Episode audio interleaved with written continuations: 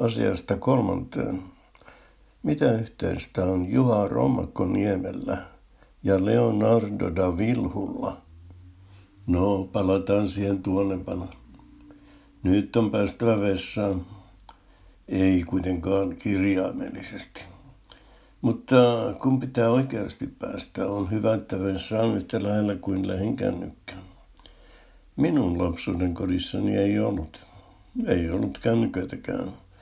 Kotini oli Kuopiossa Savonkadulla työläiskorttelissa ja vain yhdessä asunnossa oli vesiklosetti. Siinä asui postimestari Reponen perheinen. Muut käyttivät pihan perällä olevaa huussia. Historiasta kiinnostuneena otin selvää siitä, mihin Suomessa rakennettiin ensimmäiset vesiklosetit. Selvisi, että ne rakennettiin Helsingin silloisen kaupungin lähellä sijaitsevaan Lapinlahden mielisairaalaan, jonka suunnitteli Karl Ludwig Engel. Hän suunnitteli myös Helsingin Senaatin torin Empirämiljöön ja paljon muuta. Muun muassa Kuopion lyseorakennuksen, josta tulee myös puhetta tuonempana. Kerrottakoon Senaatin torin laidalla sijaitsevasta Helsingin tuomiokirjosta, joka oli alun perin Nikolain kirkko ja sitten suurkirkko, että rakennustyö takkuili. Kirkko oli monen hesalaisen mielestä huterasti suunniteltu, ja heidän väitettiin jo paljon vetoa siitä, mihin suuntaan se kaatuu.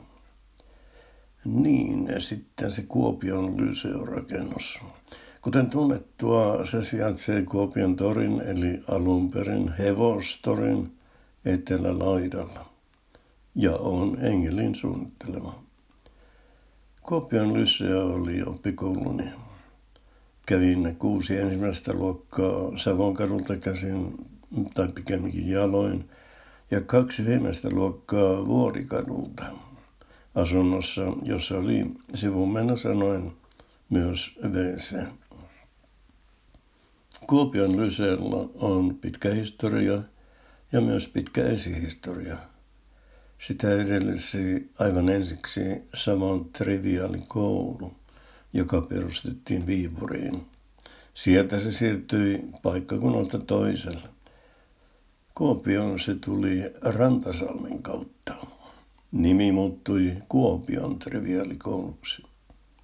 Seuraava vaihe Kuopion Lyseon historiassa on se, että triviaalikoulusta tuli Kuopion yläalkeiskoulu, jonka ensimmäinen rehtori oli itse J.V. Snellman.